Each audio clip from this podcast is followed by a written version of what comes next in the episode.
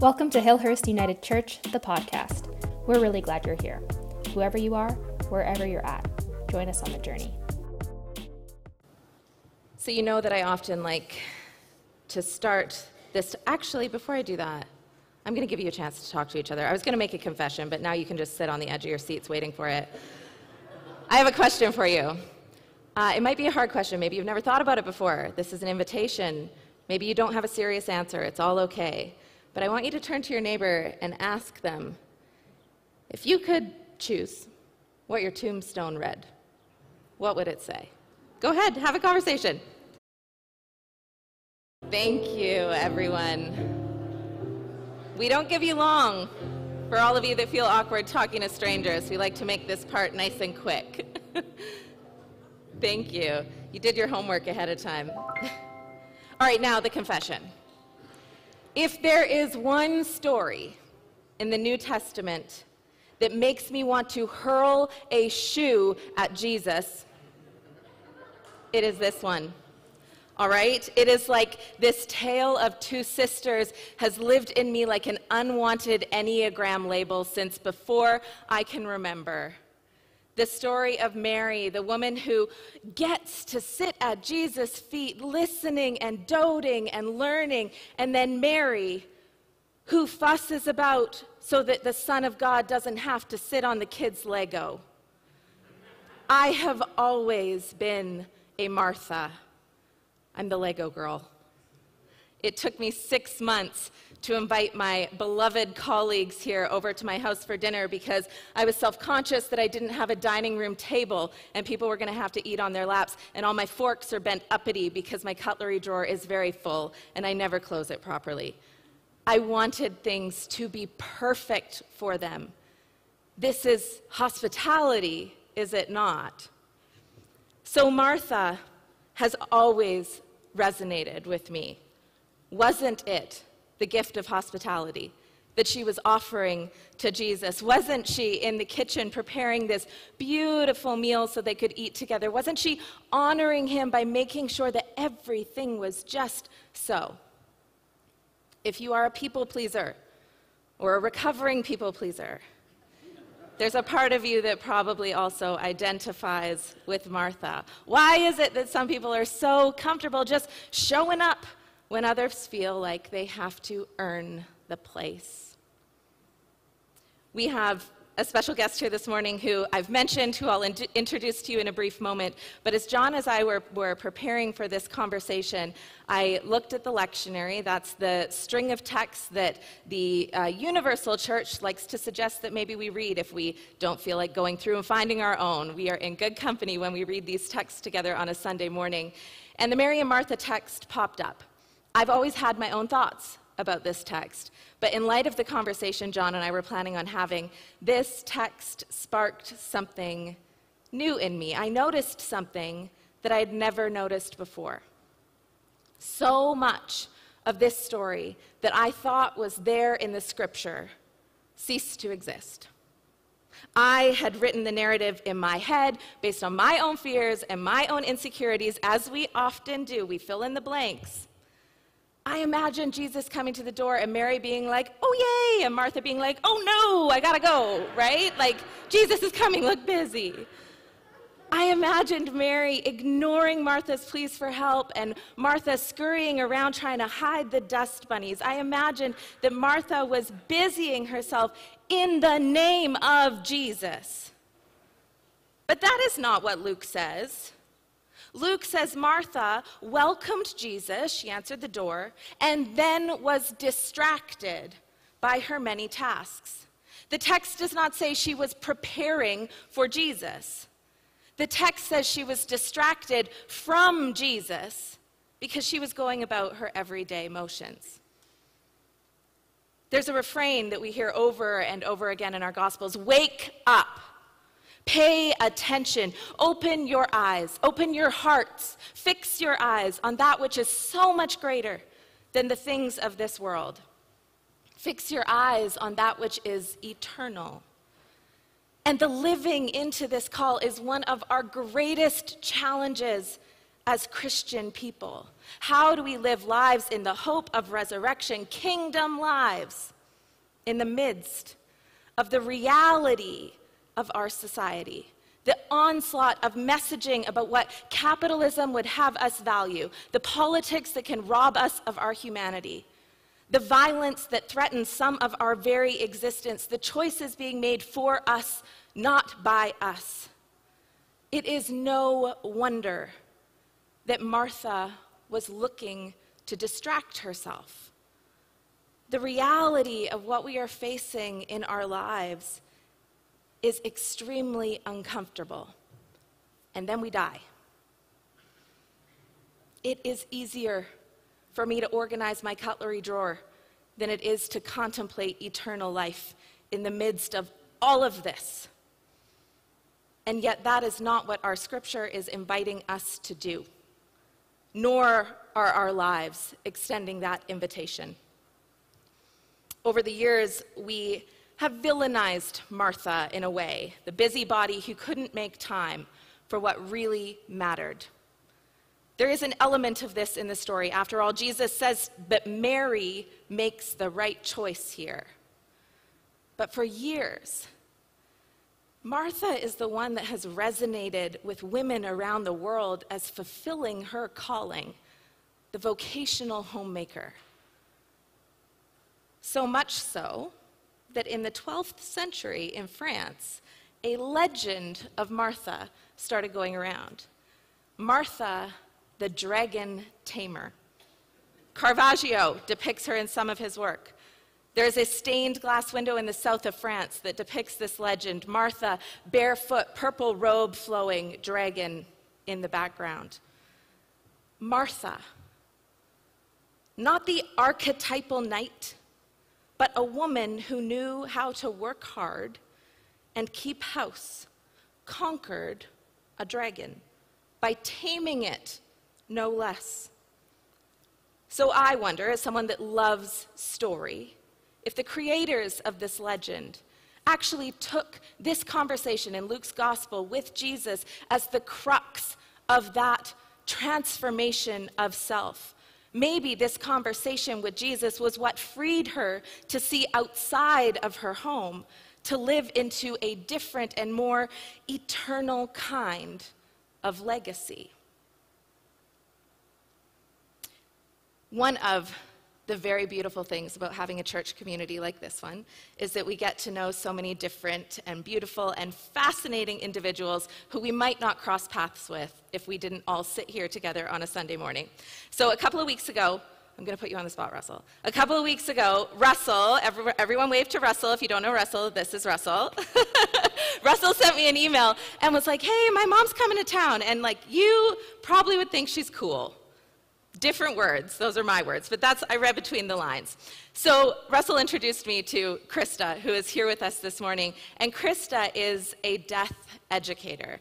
She is a funeral director. She has a company called Death's Apprentice, and she works with people to discuss end of life care. She has a monthly uh, conversation that is hosted on CBC Radio that I highly recommend you check out. But she is also passionate about helping people live their legacy while they are alive. Instead of waiting for the legend to be born of our story, if we are so lucky for someone to tell our story. I just saw Hamilton the other night, so that's where that line came from. If we are so lucky. Instead, what would it mean to create that legacy in the moment, consciously and intentionally? And so I'm going to invite Krista and John to come up for a conversation around this very theme. What are the important things to wake up to while we still have the chance? And how can we shift our focus in the midst of all that's going on in our lives to these so that we not only flourish in our lived lives, but rest thereafter? I'm going to move this out of the way. Krista, I'm going to hand you this. Everyone, please Welcome, Krista. Thank you so much. Okay, am I allowed to move this, take this off? Yeah, take that off. I can take this off, okay. Uh, we had a chance to chat the other day in a coffee shop, and uh, I was thinking about this. I'll just let this hang at the back here. Um, just, just this reminder. We're casual so, here. But when people get a chance to ask me a question, often they'll say, Why do you do what you do? And so my question is, Why do you do what you do? And what how- do you do? Yeah, and what, like what, a little bit about your call and what you do do. Absolutely. So I am, as you mentioned, I'm a death educator. I often joke that um, my first career was in hospitality, and my second career was in education. So what else are you going to do with your third career but become a funeral director, right? I- Actually, hospitality, as we talked about today, hospitality is the act of um, anticipating needs and of um, thinking ahead and creating comfort and creating, making people not even know what they need and just having it for them. And I, I loved that career. Education came to me because I hated working while everybody else was playing. I hated that. And I had kids. And I was like, I'm not going to do this anymore. So I went into to teaching, except I ended up becoming a non-teaching administrator. And I was, uh, I was a college director for a really, for the largest international college in Canada. And during that time, John, I kept, it was big. And so just demographically, we had deaths every year. And as the head of the college, I was the face of the person who had to meet the families when the deaths occurred and I had no training. And it was one of, it was 14 of the hardest things I have ever done. And every time I met a funeral director, I would always think to myself either, what a jerk, upselling, ugly suit wearing, coffin peddling jerk. or I would think, good Lord, I would like to be that person. I would like to be that person who can walk and guide and, and be present at this, the worst time of someone's life. And so at nearly 50, I, I, I did, for years, I had been looking into it. And every year, it was uh, give up your very high paying job, go back to school for two years, give up your corner office, give up your provincially appointed board membership, give, give up, give up, give up. Oh, and give up your salary. Did I mention that? Ugh, and become an apprentice at nearly 50. And I just was like, no, no, no, no, no. And then finally one day I just thought, this is ridiculous. This keeps calling. It is literally a calling for me. And I just thought I could either be that person who's like, I would have been a great quarterback, or I could just darn well try it. Mm-hmm. So I did it. And, but I got into the, I, I decided to become a funeral director so that I could revolutionize the industry because we're not doing it right. We're not doing it right. And so I am still a licensed funeral director in the province of British Columbia and an embalmer for that matter. So anyone has any weird questions, I can take those too. But I, um, I actually, day to day, I'm an educator. And, and I'm still very, I'm still, still a bit of a Martha too. So. You, Nice. you said, um, do it right.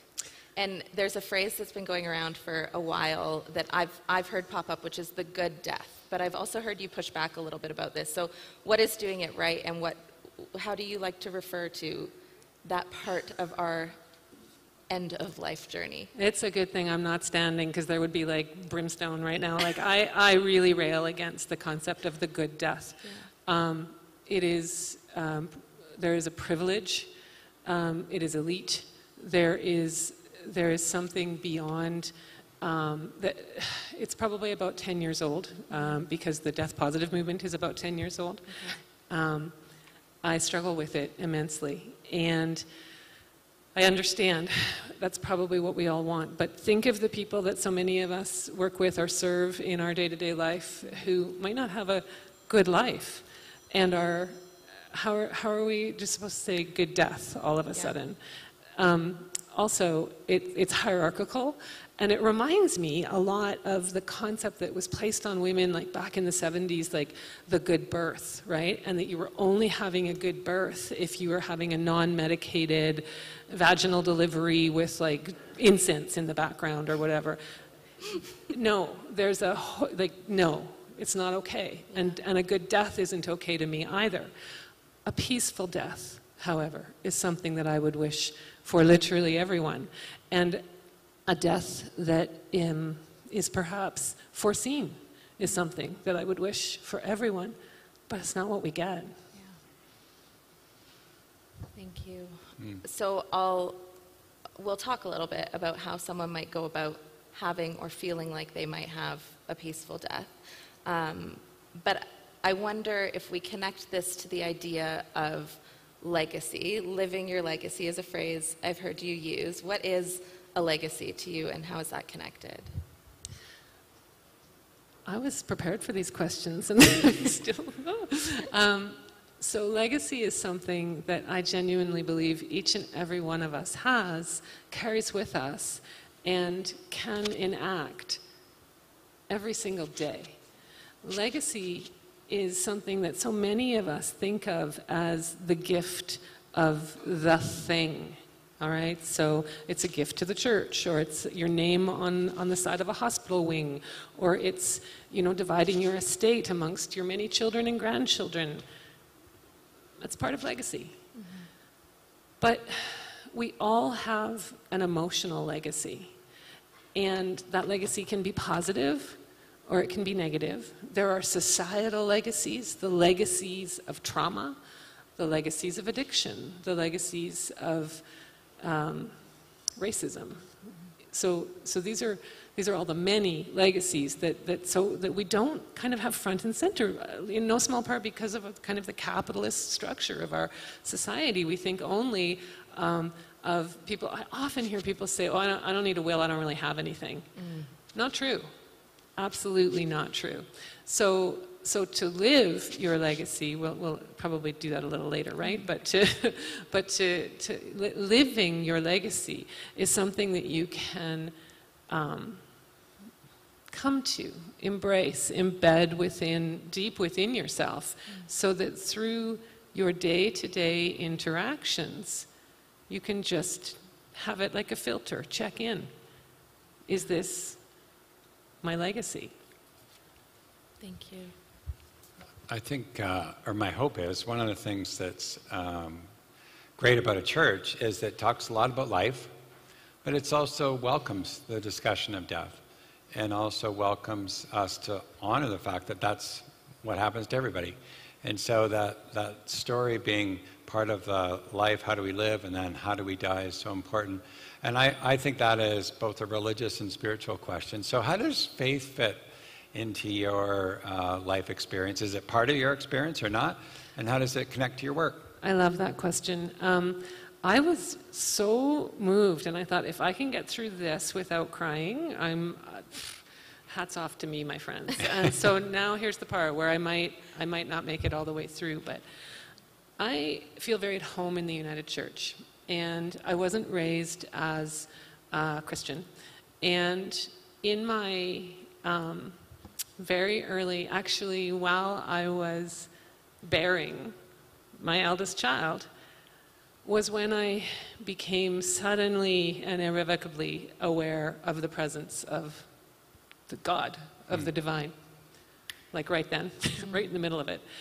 And it is so incredibly moving for me to be here with my eldest child in this space. Right now, I raised Russell in United Church in Vancouver. And these, this message of love and peace and giving and connection is something that is just that just resonates so deeply for me. I am absolutely a woman of faith. Mm-hmm. I struggle with certain aspects of religiosity. To the second part of your question, though, I did it, I didn't cry.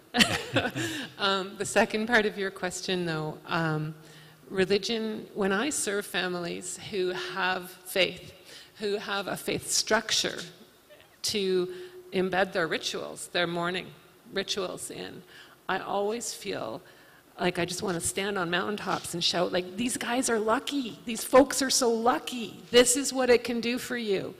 And the thing is, is, is, I mean, if you see the census data and whatnot, we are moving away from, from faith. We are in droves. And so often in a, in a funeral home setting, I would, I would uh, serve someone who had sort of no structure, no faith-based. They and and maybe they knew that their mom, for example, was religious or went to church or something like that, but they haven't and they didn't and they don't know what to do, but they and they, they will say things like, What do I do?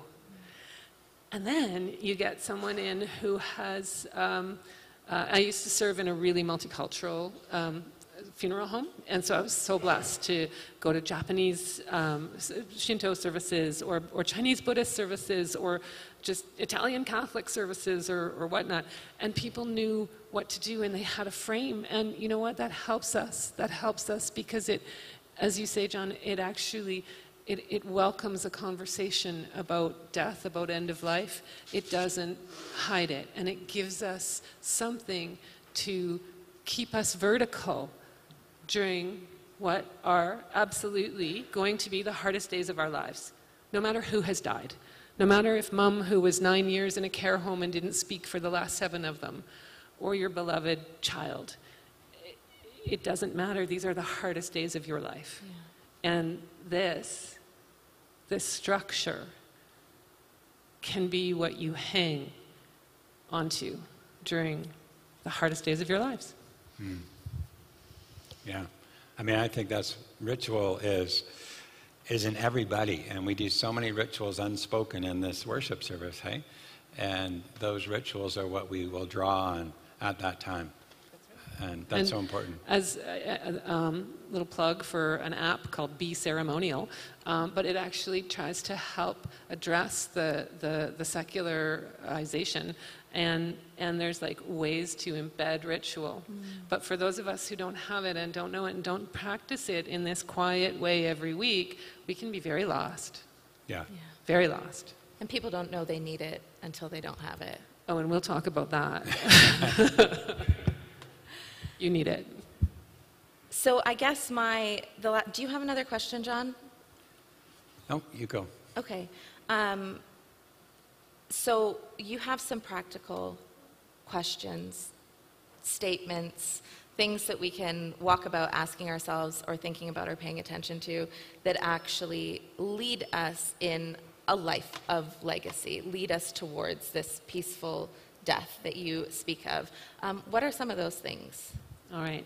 Um, I, I, do this, and um, I, it, it's actually saved me. I, I had an interaction, an altercation a couple of weeks ago at my local grocery store. And somebody sort of butted in line, and I started, like, the ego me just started to get big, and, and, and uh, there was like, and it kind of, and then all of a sudden I took a really deep breath, and these four questions, like, ran through my head, and I just faded back. And and it just helped me, and it helped the people behind me in line, and it sure helped the person who was dinging out our, our orders, you know?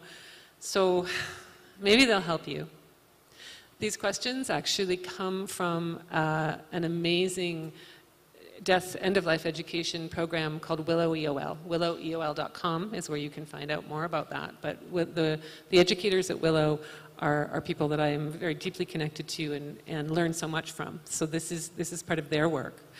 The first question is What are your hopes and fears about your legacy, about the legacy that you will leave? It's a really big question, right? Mm-hmm. So that one, just keep that one floating at the back every day, moment you wake up, moment you go to bed. The next question, though, to help you break it down is when you think about it, what do you think people will remember you for?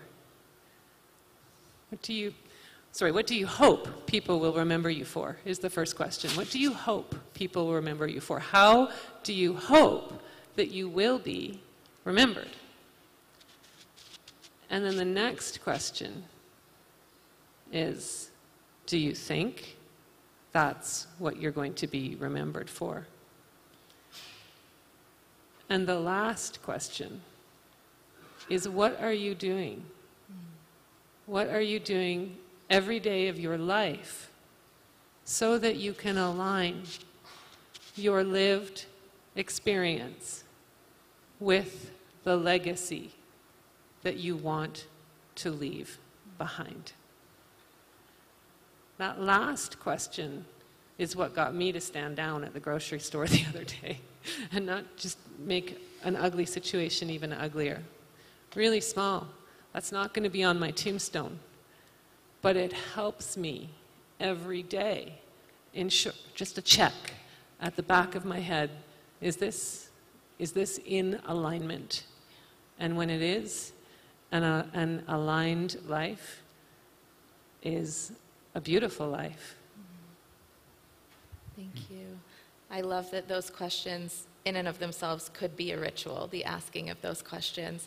Um, and you've used such secular language to ask them all. They're questions for us all, but they're also the core questions of our faith.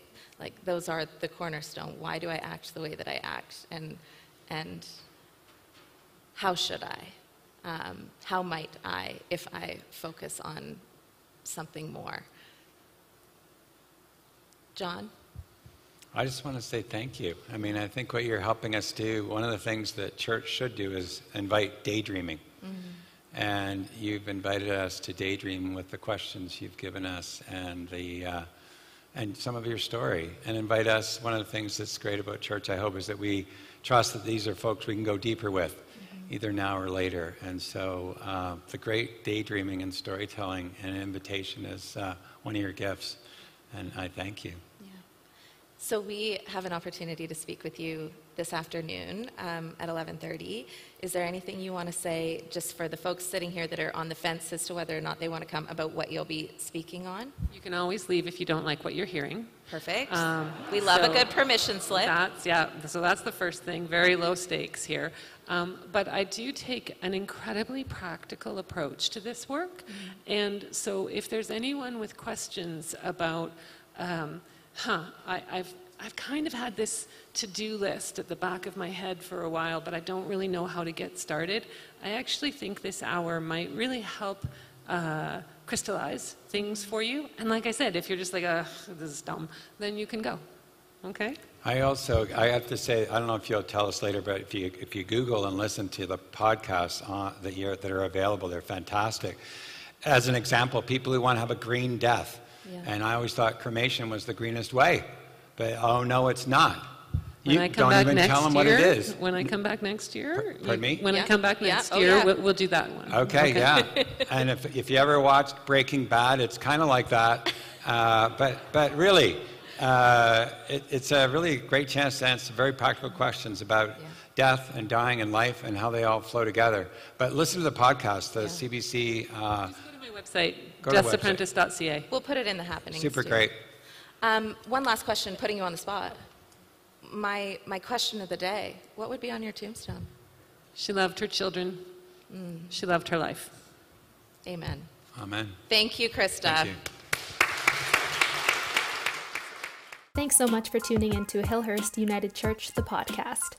If you enjoyed today's episode and are thinking about someone who might enjoy it too, we invite you to send it their way and help the podcast grow. We're really glad you're here, and we'd love to know what you thought about today's sermon. Leave us a review in iTunes or send us an email at communications at hillhurstunited.com. We'd love to hear from you.